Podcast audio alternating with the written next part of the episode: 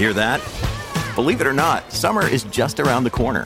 Luckily, Armor All, America's most trusted auto appearance brand, has what your car needs to get that perfect summer shine. Plus, now through May 31st, we'll give you $5 for every 20 you spend on Armor All products. That means car wash pods, protectant, tire shine, you name it. Find out how to get your $5 rebate at armorall.com. Armor All, less work, more clean. Terms apply. Are you enjoying the Singletracks podcast? Well, we could use your support. The small but dedicated Singletracks team works hard to share the mountain bike information that inspires epic adventures through this podcast, our worldwide database of trail maps and photos, and daily news and reviews on the website. So, consider becoming a monthly, annual, or lifetime pro supporter and enjoy ad free browsing on the website, free single track stickers in the mail, and discounts on merch for as little as $3 per month. Go to singletracks.com slash support to sign up and to find out other ways you can help support our mission. That's singletracks.com slash support. Thank you and happy trails. Hey, everybody. Welcome to the Singletracks Podcast. My name is Jeff, and today my guest is Chris Curry. Chris is a bike industry veteran with decades of experience in everything from retail and marketing to product design. His patented mountain bike suspension design, dubbed 3VO, is well regarded and is currently being used by Jamis bikes in their full suspension bike line. Thanks for joining us, Chris. Oh, thanks very much for having me, Jeff. Well, you've been in the bike industry for quite some time, so tell us a little bit about your background. yeah, it's been been quite a while. I got my start officially in 1997. I started a bike shop, online bike shop, hmm. which was a novelty at the time. Yeah, wow, an online bike shop in 97. Yes, sir. I uh, listen to a lot of marketing podcasts these these days, and I I find myself feeling older and older as I was talking about how they they started this exciting new uh, business in the early days of the internet, and they actually had an e-commerce store in 2003 or 2005, and I'm like, wow, yeah. but we had this idea.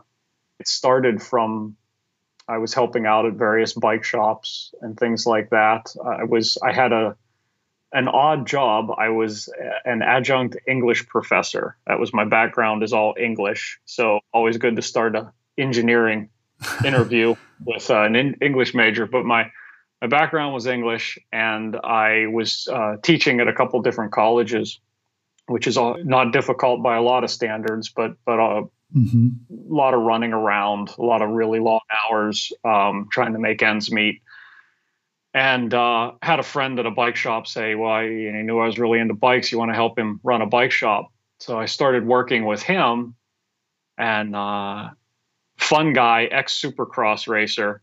So little seat of the pants as business operations go, and uh, got to see what you should do when you're running a bike shop and what you shouldn't do when you're running a bike shop. And uh, the, in those early days, had some people say, you know, if you ever started a bike shop, that would be that would be really cool. I, I think you could, you know, you you sort of get the consumer, you know, mm-hmm.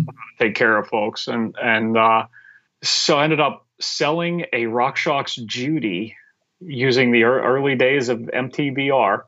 So shout out to Francis there uh, at MTBR, but uh, early days of MT, MTBR classifieds.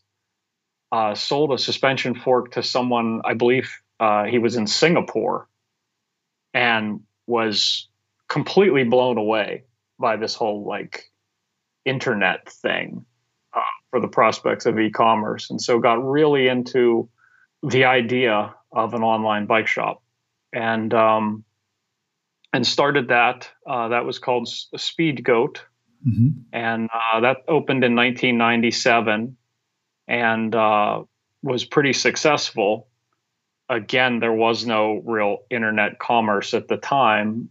It's a novelty that I believe I had my own email address, uh, you know, an at speedgoat.com email address before I ever had Gmail yeah. or anything. Like yeah. I had to, much later in life, I had to create a Gmail account. It was like, oh, but uh, yeah, you skipped over the Hotmail thing and went right to Gmail. I did. Yeah, I just went right.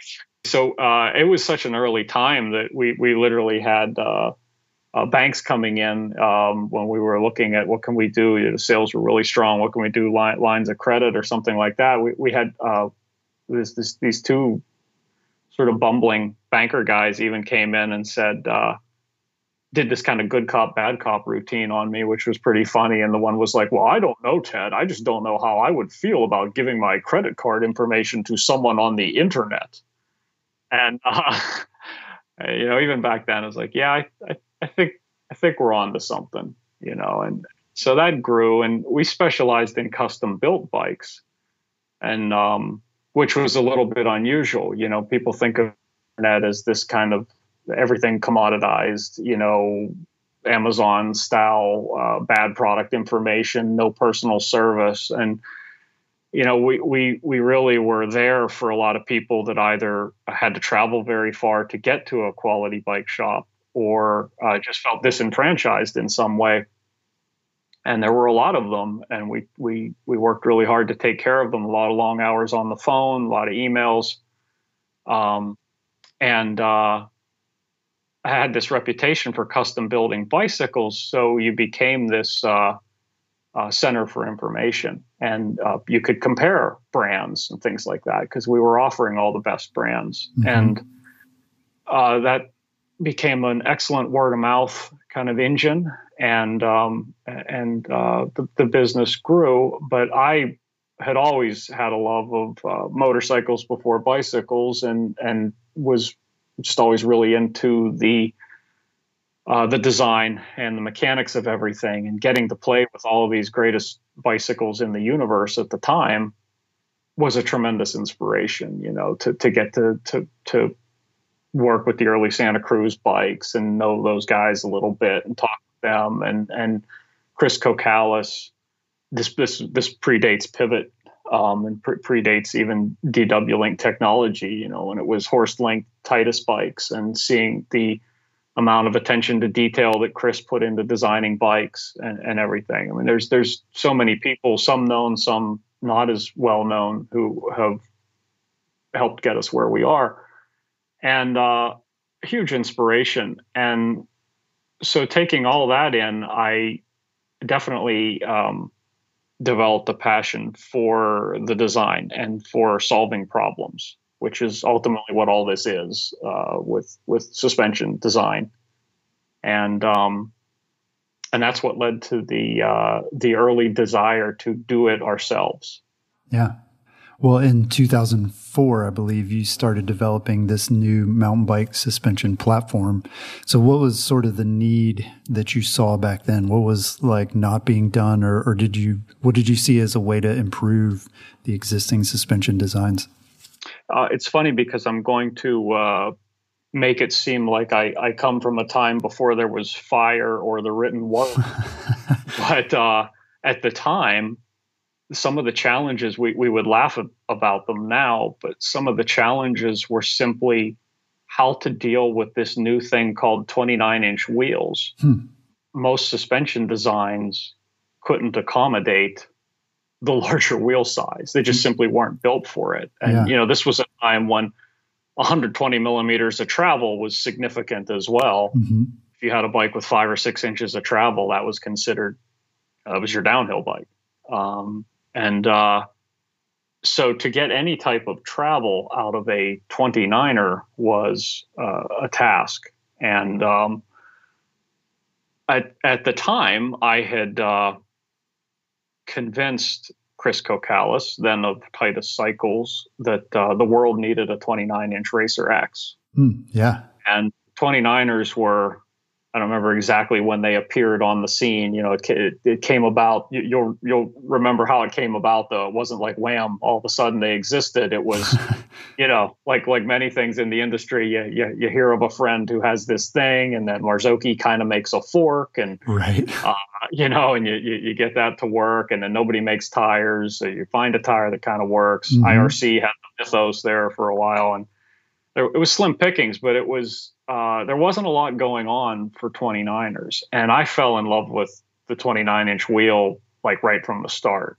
and and and part of that was the maybe a little bit of motorcycle background and stuff like that. It just felt properly scaled to me, I'm not overly tall. I'm about six feet tall, but it just suddenly felt so right. Uh, and my first 29er was a Vicious Cycles The Motivator.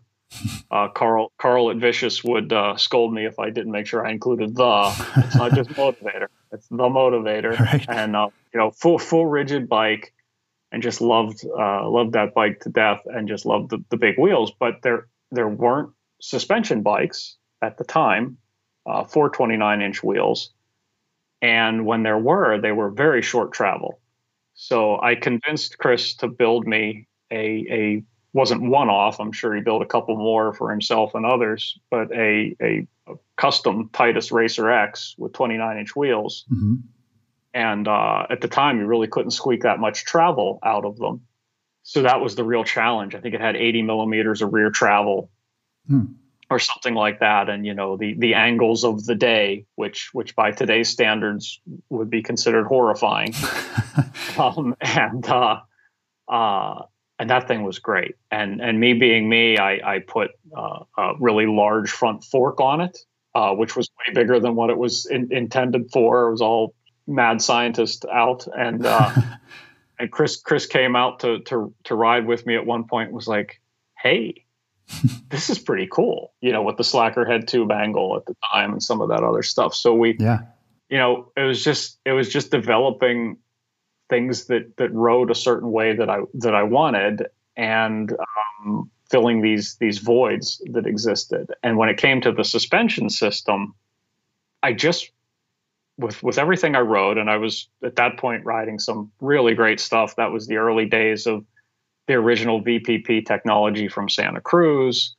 and you had some some excellent suspension systems starting to hit the market, but there there wasn't anything that quite did this thing that I was looking for. Hmm. I couldn't really articulate, didn't have the the uh, the tools, the skill set, uh, and education to articulate. But I wanted something out of the ride of my bikes that I wasn't getting. And like a lot of people, you know, that's that's that's where where you start to get yourself into trouble. The whole like, I just I got this vision, right? And I tried to work it out. And um, at the time, we were running the company, so we had a foundation uh, to go by. You know, we had we had great resources. I had uh, you know a phenomenal shop with all the tools available and everything. So we just started thinking about this and tinkering. And I actually uh, I've come to realize if, if, if anybody's listening to this and, and you're at a at a bike shop, don't do this. This is this is the wrong way to do things. But you know, in this day and age, what you would do is you would say, "Oh, uh, I am a bike dealer, and I want to have more control over the product. Mm-hmm. So I will go to go to AliExpress or, or, or call up a, a, factory in China or find some way to get some open mold frame, mm-hmm. put my stickers on it, and there you go. Now I have a house brand. right. I've never been that bright, so my attempt at house brand was completely redefine bicycle suspension as the world knows it, uh, as like step one.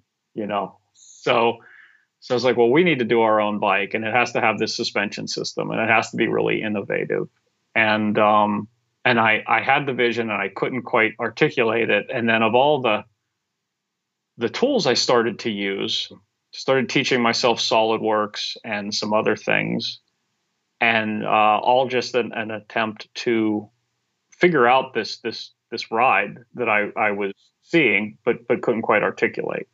Hired an engineering company uh, like so many like crazy adventures. This this engineering company in Pittsburgh. I was in on the East Coast at the time. I'm originally from near near Pittsburgh. Mm-hmm. Hired an engineering company. Uh, unbeknownst to me, they were in the process of going out of business while they were uh, taking care of me as a client. Mm-hmm. So I would I would show up and uh, uh, it was a drive for me to get to their offices, and I would wait and wait, and then the owner would say, "Ah, the doesn't look like he's coming in today. like the, the, you know, their SolidWorks guy just wouldn't show up. And I'm like, well, boy, that's really not right of him, you know. So I would just kind of use his computer a little bit and like do do, you know, see what he'd been working on or what I had a little bit of mm-hmm. access. If you've driven all the way down there and you're paying them, you know, the least they can do is let you see what they've been working on. Right so in that roundabout way taught myself enough solidworks uh, that with an engineering uh, friend that i had at the time learned enough solidworks to be to be completely dangerous and started you know really putting some some flesh on the bones of the, these ideas that i had mm-hmm. but then one night it sort of all came together for me and at that point i had a good bit of technology and, and the skill to use it but i ended up saying well there's a certain thing i'm trying to do with axle path and, and a certain thing i'm trying to achieve with the ride of the bike. Yeah. And i just cut little pieces of paper out. And it's just not this is this is uh, not i think how how a lot of people would go about uh, d- designing an innovative suspension system mm-hmm. but it uh, i was able to move the little swing arm on the little fake bicycle that i made mm-hmm. um, just there on on the table at two in the morning or whatever when the kids had finally gone to sleep.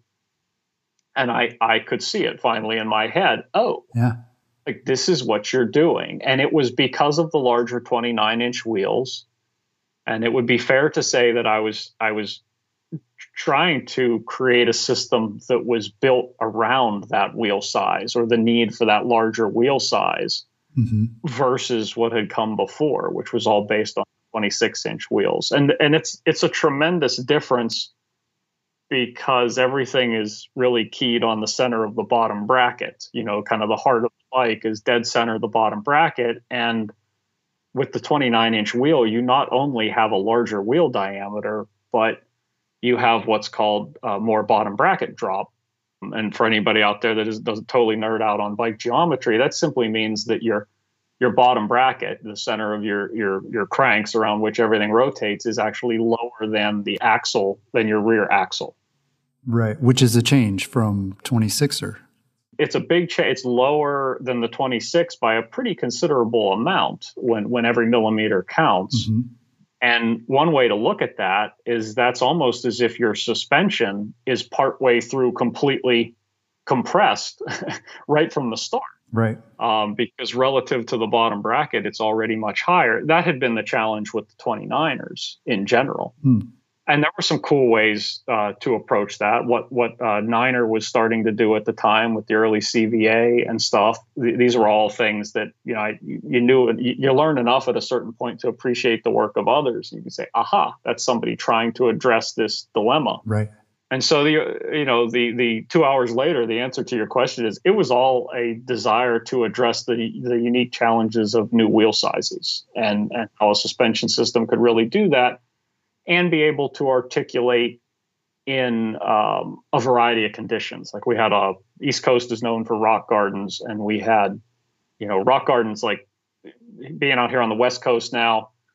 Um, I got plenty of loam. I'm a very happy guy, but the uh, uh, the rock gardens are slightly different. And and when if for anybody who hasn't ridden on the East Coast, you have these kind of um, I've described it as kind of like medieval graveyard looking situation. you know, like the, the, rocks are like highly uncooperative, let's say. Right. And, uh, you know, a suspension system that could handle that, which is a relatively slow speed rock crawling sort of control affair, uh, and then also be highly capable at speed uh, in corners and and and just you know serve all those purposes. That was kind of the long list of criteria that it had to be able to do. And so that was that was the motivation have it work well and have it work with the bigger wheels. Yeah that's fascinating. You know i mean i guess to a lot of us it, it would seem like going from 26 inch wheels to, to 29 inch wheels you just kind of scale everything up, you know, make the tubes a little longer, things are a little higher, maybe they're in different places, but yeah, it's that's interesting to to understand that there's a whole lot more going on there and it's not as simple as just just making a bigger bike. Right. Right. It really changes everything and everything is interdependent, you know, which which even today is the number one challenge behind everything with the suspension design. You can optimize, you know, one particular variable mm-hmm. and great, you know, get, got numbers exactly where you want them. And then, oh, check your other numbers and you just roast all of them, you know? So, yeah. Um, yep. It becomes a, a, a it, it really did involve a kind of rewriting of the, of the rules to, to a degree mm-hmm. when that wheel size became so popular. And I mean, it, it, wasn't even if it hadn't become popular, I would have been designing a bike around 29 inch wheels. I was totally obsessed with with 29 inch. You know, to to to to exist at a time before 29 inch wheels and be riding 26 inch wheel bikes. You know, not to take anything away from the diehard 26 crowd out there. You know, I see you represent. You know, but when you're crawling over rocks and stuff like that, and and just trying to maintain speed in corners and everything, it was. uh to have 29 inch appear out of nowhere like that. Uh, well, not nowhere, you know, shout out to Carl at Vicious and, and, and Gary Fisher and, and, and the crew. But, uh, I, I, was so addicted to that that I would have been trying to build better 29 inch bikes or do my little part to, to build a better 29 inch bike, whether they caught on or not. Yeah. Well, what were some of the, the big roadblocks that you ran into along the way with 3VO? I mean, aside from working with an engineering company that was going out of business and, you know, trying to fit all this in on the side and, and everything else you were doing, like what, what were some of the like design hurdles that you ran into along the way?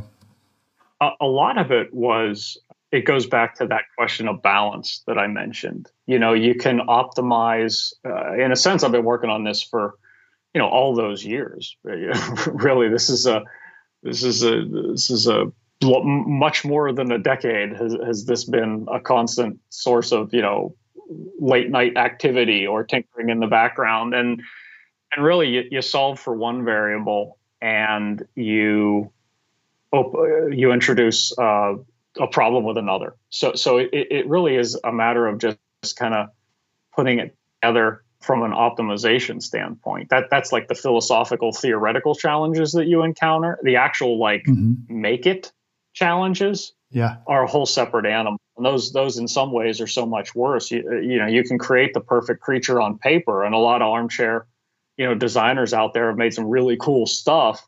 Getting it made is really difficult. Mm, yeah. And uh, figuring out how, how best to, to to go about that is is really difficult. And for me, I was too busy with the with the e-commerce uh, store and everything to to really. I had the patent that was actually comical. I don't know whether there's some special legal reason why nobody talks about patents, but I'll be stupid enough to go ahead and talk about it. It was a, it's kind of a funny story because I submitted the patent, worked with a lawyer uh, to, to patent the technology, and to my thinking, I've only learned more since. It's it's actually like an eminently patentable technology. It's it's not it's it's pretty easy to articulate what's unique about it. You, you can do so pretty directly and physically, unlike a lot like more esoteric, you know, numbers and nuances and stuff.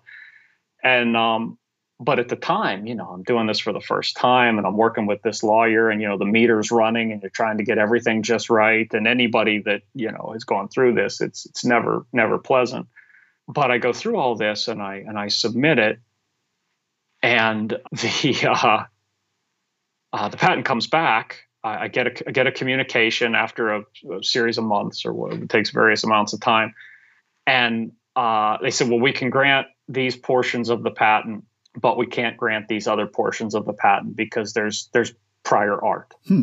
And I and it was one of those you know sad trombone like wah wah kind of moments. I had done beyond just mere hours. You know, it was like, you know, several double digits, potentially triple digit hours of research, you know, trying to count for everything. And most of it was known. You know, I know my history. I I, I know Mert, you know, I know everything Greeny and Santa Cruz did and, and Weagle.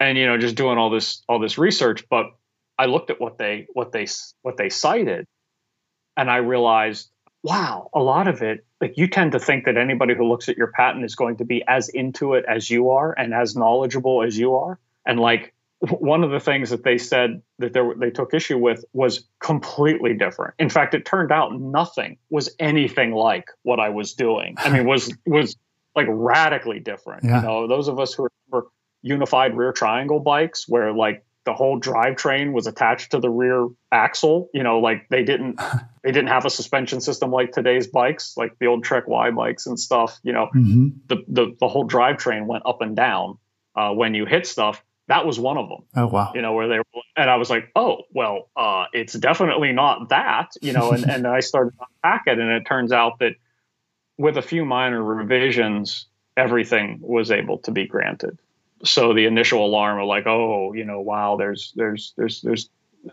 stuff that I, I didn't account for. It was stuff that I had accounted for, but I had dismissed right away because it was wasn't even close. Right. So so that was uh, in 2010. That was that was granted in in full, and the challenge then became uh, the manufacturing. And I I didn't do anything with it right away. I was pretty busy with everything else that was going on, and um, at the time, right around that time, uh, the first uh, Yeti showed up. The first Yeti uh, Switch Infinity mm-hmm. bike showed up, and that wasn't uh, it wasn't the, the same as what I had going on, but it was the first thing that kind of was even in the ballpark. Yeah.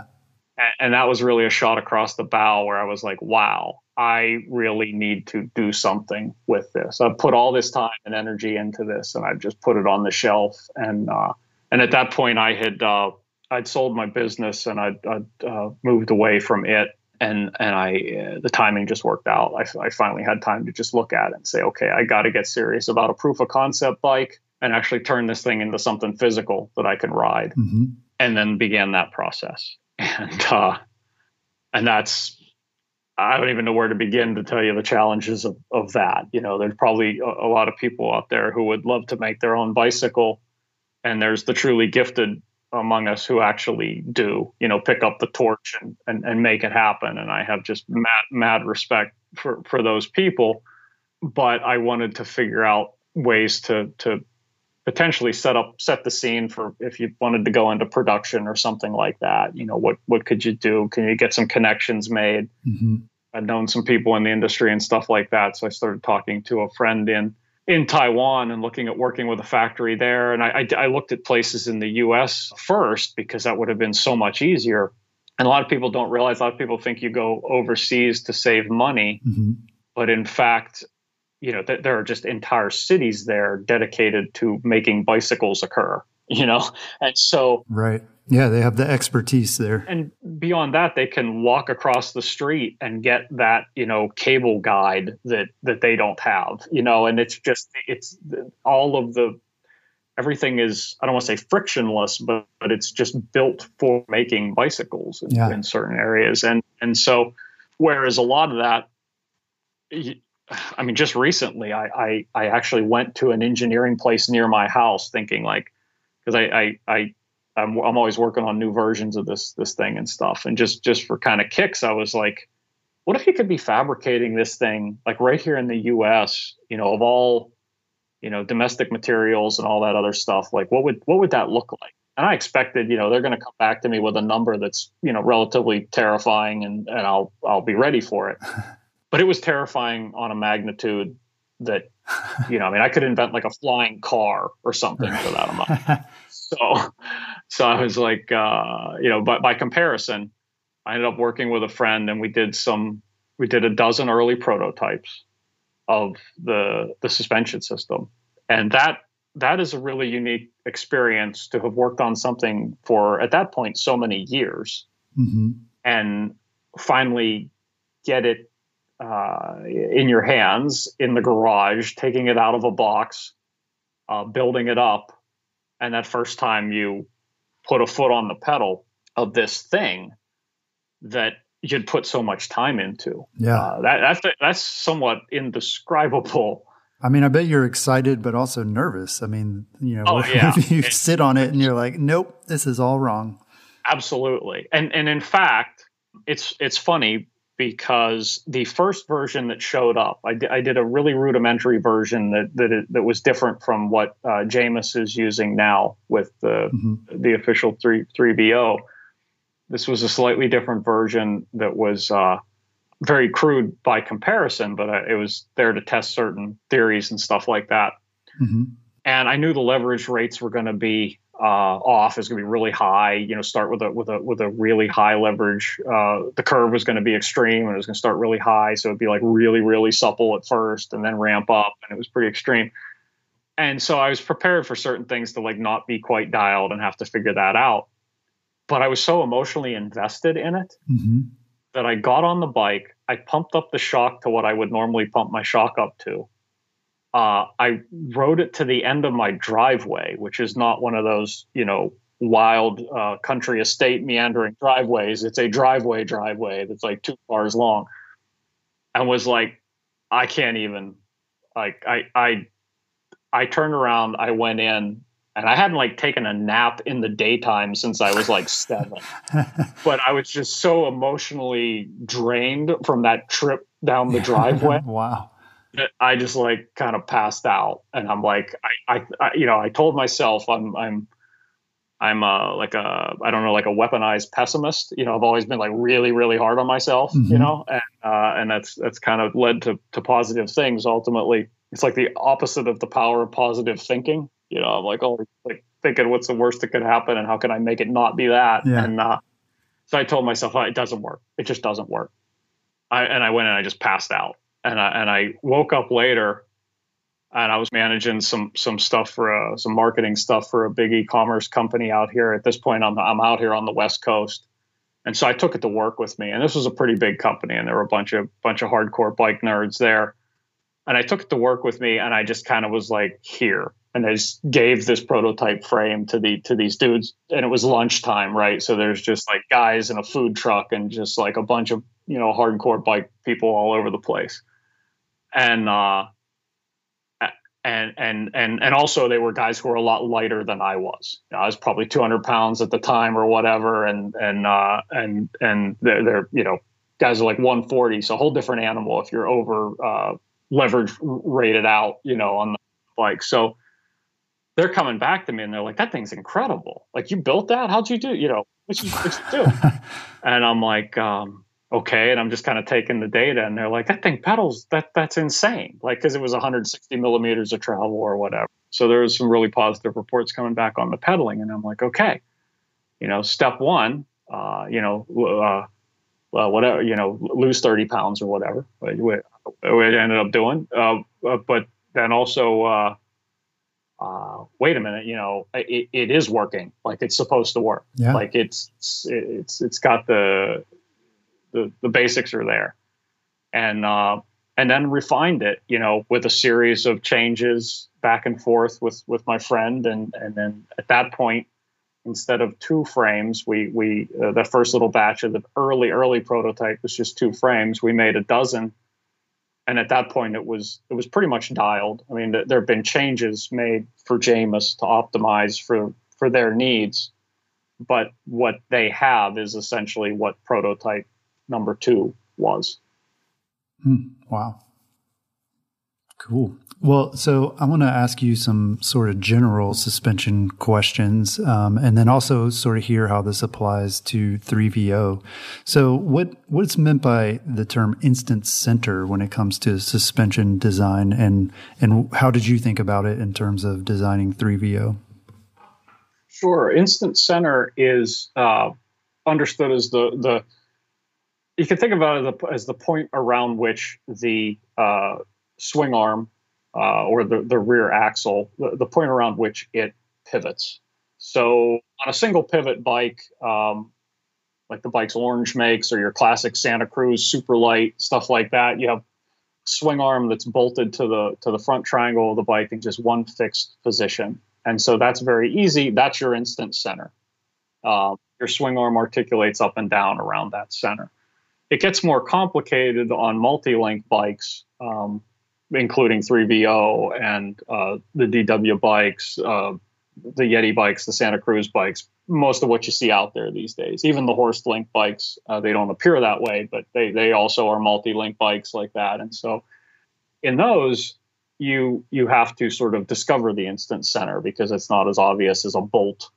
It exists by you can identify it by drawing uh, hypothetical lines through your uh, linkages.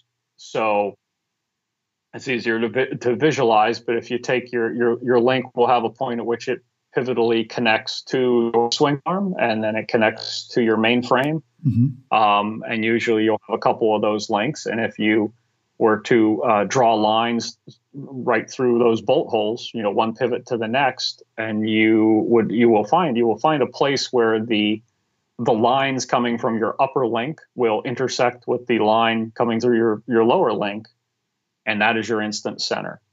Um, so when people see the word virtual, uh, that that's that essentially comes from not having that fixed pivot point. You know, right? S- Santa Cruz takes us to school here. They're a great lesson because you know they started with single pivot bikes, so that that didn't have anything virtual about it. You know that is that bolt is located, and then when they went to the VPP, virtual was uh, made sense uh, to include in the title because it's no longer a fixed physical bolt through the frame somewhere. It's a it's a uh, uh an invisible point in space. But uh, but that's your instant center, and it dictates so much. It, it's it's it's a reference point. I mean, it's one of many reference points, but okay. um, it's it's the foundational reference point for a lot of the kinematics of the bicycle, the anti-squat, and uh, in particular, and a lot of the other characteristics that di- dictate how the bike rides. Okay. So, is there like a an instant center that is optimal, or that's better than a different position for an instant center? There, there's kind of a continuum of acceptable zones, I guess is the best way to okay. put it, because they they if you look at the instant center across a wide variety of bicycles, you'll see them all over the place. Uh, not um, we're not talking just a, a, difference in millimeters here. We're talking a difference in uh, you know meters, feet, yards. Uh, you know, some project it very far out in front of the bicycle. So if you were to draw a line, your your uh, uh, your uh, Horst link bikes, um, specialized, most known for the Horst link, but a, lot of the uh, the the bikes that use the kind of Horst link system, kind of classic, uh, derived from AMP research and, and some of that stuff in the early days. They they often project a pivot, uh, an instant center point that's out uh, far in front of the bicycle, whereas a lot of the more kind of short dual link bikes uh, including the Yetis and the Santa Cruzes, et cetera, it's it's much more uh, it's it's closer to the bottom bracket. Okay. And uh, the thing that's you know notable about the Instant Center is un- unlike on a single pivot bike like a like an Orange or a Santa Cruz where it's a fixed point in space, uh, the Instant Center uh, it, it migrates or it moves around because as the as those links rotate, that point in space is is moving.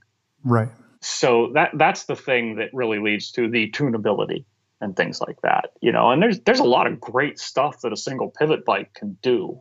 You can do you can make a really nice single pivot bike but what it can't ever be is anything other than a single pivot bike. So yeah. you, you know that is your pivot point and and you got to live with it. And and you can do cool stuff where you you got linkages in there controlling how quickly you compress the shock and uh, you know the, the leverage uh, ratios and stuff like that like what what evil's up to Mm. But the uh, uh, you know a single pivot from from a, from an axle path and instant center standpoint, you you do have that fixed position to work with. Whereas with the multi-link bikes, how it changes as the wheel compresses, as the uh, suspension compresses, uh, can ch- change, and so you can tune it for uh, behavior across the the range of compression. Okay. So yeah, you mentioned rear axle path. How does that affect the ride feel and performance? It's tough to tease it out individually. Um, generally, a, a, more rearward axle path is is an advantage for those situations where uh, square edged hits and things like that, um, where you your wheel naturally wants to move rearward in, in order to offer minimum you know resistance to the terrain. But i think it's it's probably most instructive to kind of think about it not so much in terms of what does axle path do but when does axle path do it. It's, it's kind of a way to put it but every axle path is is somewhat similar. They all trace an arc you know uh, from from that kind of instant center position but when they are at their most rearward uh, will have an effect on things. And and this gets super complicated, and I try to keep it keep it light and and, and and not overly uh, overly dork it out. But the yes, um, please. but the I mean, the easy the easy way to think about it is you're, and a lot of people have done this. There's a ton of stuff you can you can look up, you know, on on online. You guys have covered a lot of cool stuff with it too. Um, the uh, the chain is is a fixed point. Uh, at least the, the chain as it as it exists from the top of your rear uh, cassette cog to the top of your chain ring. Mm-hmm. Uh, that's a fixed point, and that's uh, that's metal, and that's designed to propel your bicycle. So that thing is not stretching or flexing in in any way. That is right. that is a fixed drive transmission, similar to anything anything else. So that is, being uh, wanting to remain constant is affected by the fact that your axle, uh, the distance from your the center of your your bottom bracket where your your chainring is driven to your rear axle that varies. So if you were to have a bike that just completely had a rearward axle path where you know if you were to put that pivot all the way up by your by your seat post you know so that that that wheel would go way backward when you hit a bump mm-hmm.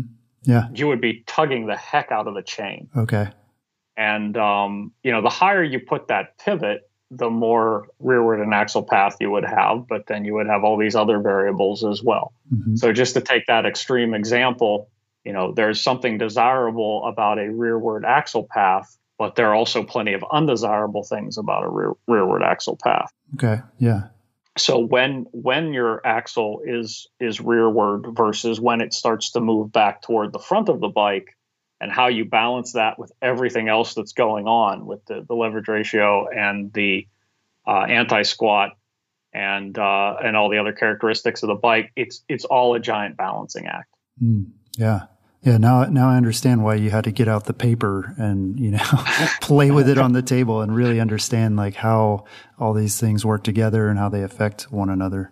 It ended up at the time it was kind of a clear your head type thing because you you uh, uh, there's this movie searching for Bobby Fischer in the scene where he just like wipes all the chess pieces off of the mm-hmm. board, uh, you know, and, and, it's like okay now now what would you do? You know now, now what's your, what's your move? You know see it. And and it, it just kind of helped to be like nah just kind of like raw instinct. What is it you want this thing to do? How do you want it to articulate? Yeah. And, and you kind of figure out the the rest from there. But uh, yeah it's really been you never stop refining. It's a constant process. I, I kind of love that part of it you know uh, there's some cheesy philosophical journey, not the destination thing uh, here. But you know, new things are happening all the time, and pe- people's tastes are changing. Um, what they look for in a bicycle is changing. So it's it's that part of it is really rewarding and a lot of fun just to keep finding ways to make it better. Yeah, yeah, and that's so interesting too. That I mean, bicycles seem like they're these really simple mechanical systems. And I mean, they've been around forever. And yet, even as riders, I think most of us recognize like bikes keep getting better and better every year and seemingly really quickly too. I mean, this evolution, you know, every year stuff is, is better and they find ways to improve them and optimize them. And, um, yeah, I mean, it's thanks to obsessives like yourself that you know keep looking at this and saying how can we do this better? How can we improve it? There's just something about the bicycle right? It's kind of this weird primordial currency you know like you'll you'll look at like website design sites and stuff like that and it's like we're a bicycle shop or there's like the bicycle right. like, like you know thing that is this like number one consumer product is just this example of things. And, yeah. and on the one hand it hasn't changed any. It's it's still the basic you know, same old creature it's always been. And on the other hand, it's mutated a billion times over. Yeah. You know, it's augmented with motors now. It's it's got hydraulic systems on board. It's got electronic systems on board. It's got you know NASA level uh, technology uh, with suspension uh, uh theory and equipment and stuff like that. So it's simultaneously uh, this like foundational building block, like the simplest thing you could possibly have, and also like the most complicated thing in the universe. So they're just they're they're just super cool that way. So yeah, what sort of opportunities or, or, tweaks or improvements do you see for 3VO in the future? What are the, the things you're looking at or the things maybe even that you're not happy with and, and that you hope maybe you have a solution for? A, a lot of it is tuning around intended use. You know, I think uh, in addition to the evolution of bicycles in general, the, the, the knowledge of riders has, I think, recently, more recently, in the last five years, more than ever, maybe it just feels this way, has has increased as well. So I, I think and it remains to be seen because there's the pandemic effect of a ton of people entering the sport now, which is which is also really interesting. You have a lot of new riders on the trail. I don't know if you're. I'm seeing you know a ton of new riders on on the trail by me. And, um, you know, that's going to have its own separate, interesting dynamic. But among the people who are uh, whatever we want to uh, consider them enthusiasts or, or, you know, just just serious, dedicated uh, riders who put a lot of time in on on mountain bikes in particular, their level of understanding of what's going on with their bicycle is, I, I feel, higher than it's ever been, and and they know.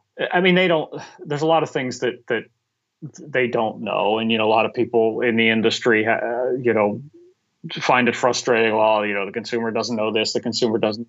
Consumer knows a hell of a lot, and and there's generally a sense of the type of ride characteristics that somebody's looking for in a bicycle. Mm-hmm. And um, so I think, you know, where I am, the, the, the most interesting challenge really is you can make a fantastic bike for everybody, and you can make a, a truly extraordinary bike for a smaller group of people. You know, so how, how do you balance the, the, these these things? Because um, there are different ways to approach it. You can try to make like adjustable bikes that can do this and do that, but then there's always something lacking there.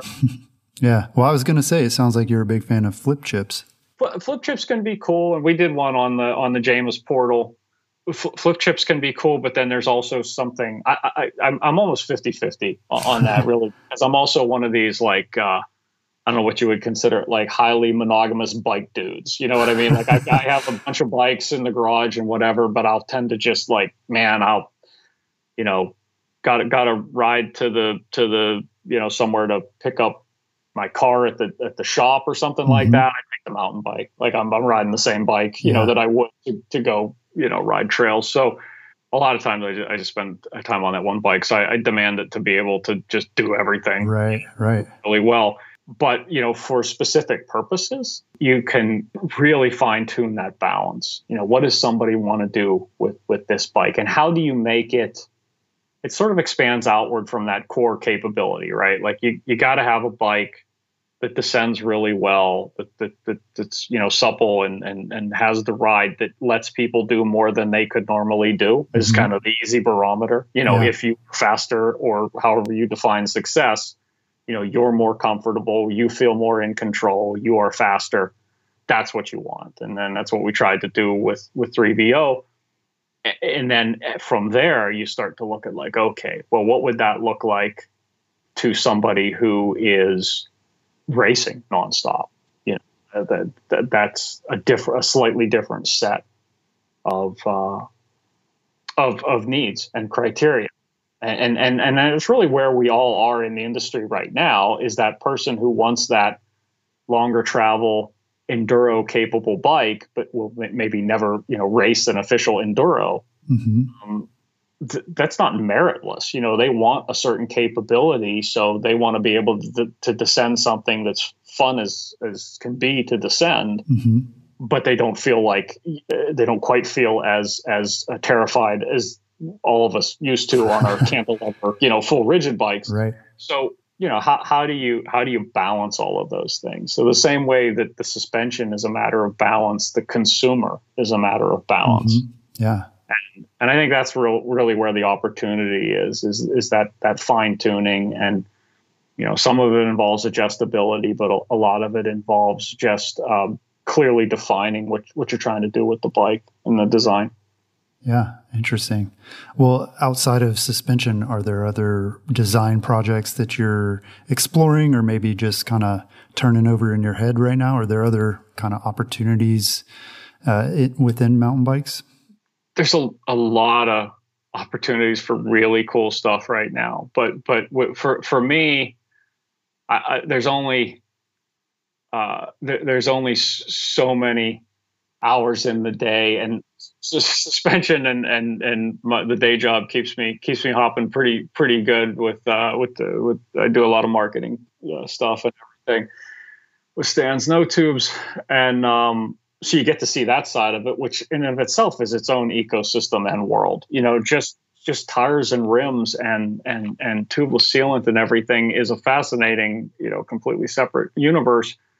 Um, suspension is expansive enough where I've never felt the need to say like today I build a dropper post. You know, it's like, no, I'm I'm good. Yeah. Uh, you, once you're down to that, what three, you know, three four hours of sleep a night, you're like you're you're, you're as innovative as you feel you need to be. Yeah, yeah. Well, I mean, you spent so long on this particular project too. I mean, did you learn anything, or or does that? Are you hesitant to kind of jump into that again? Or or do you think you learned enough where you're like, okay, I could do this again, and and you know maybe take it in a different direction? Oh yeah, yeah. I feel like you're always, in some ways, every time you sort of turn on the computer or you know pick up the blank piece of paper, you're you're starting over. Mm-hmm. You know, if, if you're lucky, you bring a little more high caliber experience than than you did the last time. Mm-hmm.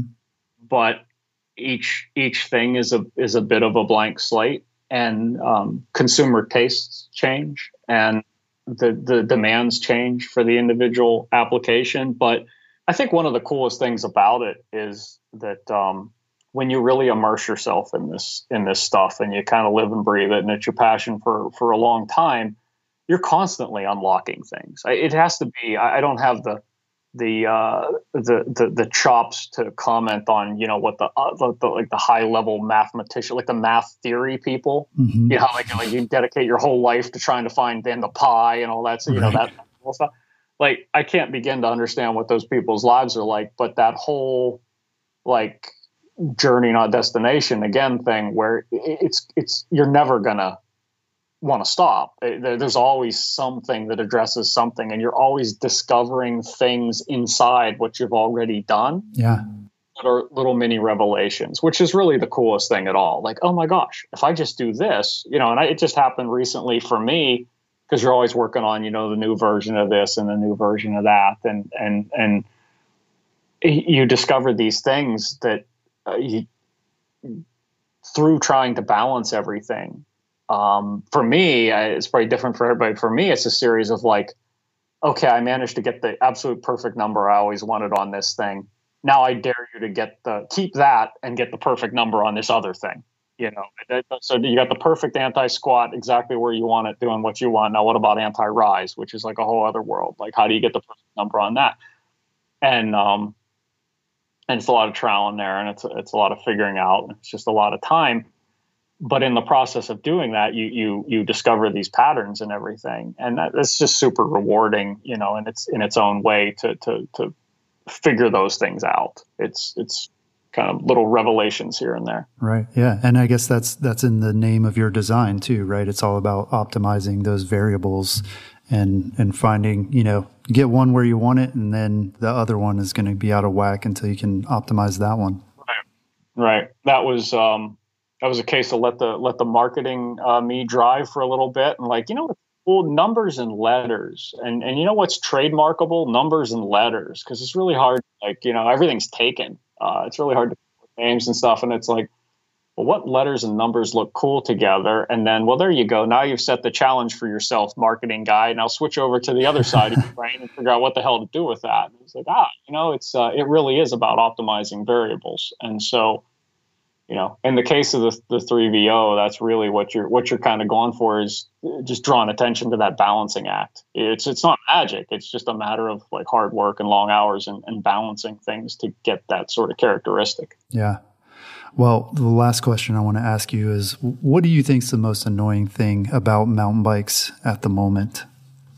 I th- the uh, I think the, the the the approved answer is you're supposed to say standards. uh, that's you know we, we all we all struggle with uh, with that, but I, you know, boy, these are these are let's acknowledge outside of the world of bicycles, these are some tough times right now. Right. Uh, I'm out here in Vancouver, Washington, where my air quality is currently. I don't want to check right now. Yeah. Um, you know, we got we got wildfires, we got general chaos uh, and and and disarray in many areas. And um, I, am not normally like super captain optimist, but I but I, I got to say, one of the nice things is that there's a lot that's really cool about mountain bikes right yeah. now. You know, this is this is everybody you know acts like it's the golden age, but like you know, those of us who've been doing this for a really long time and have, you know, carried our bike home when the fork snapped off and, mm-hmm. you know, all these, all these other things.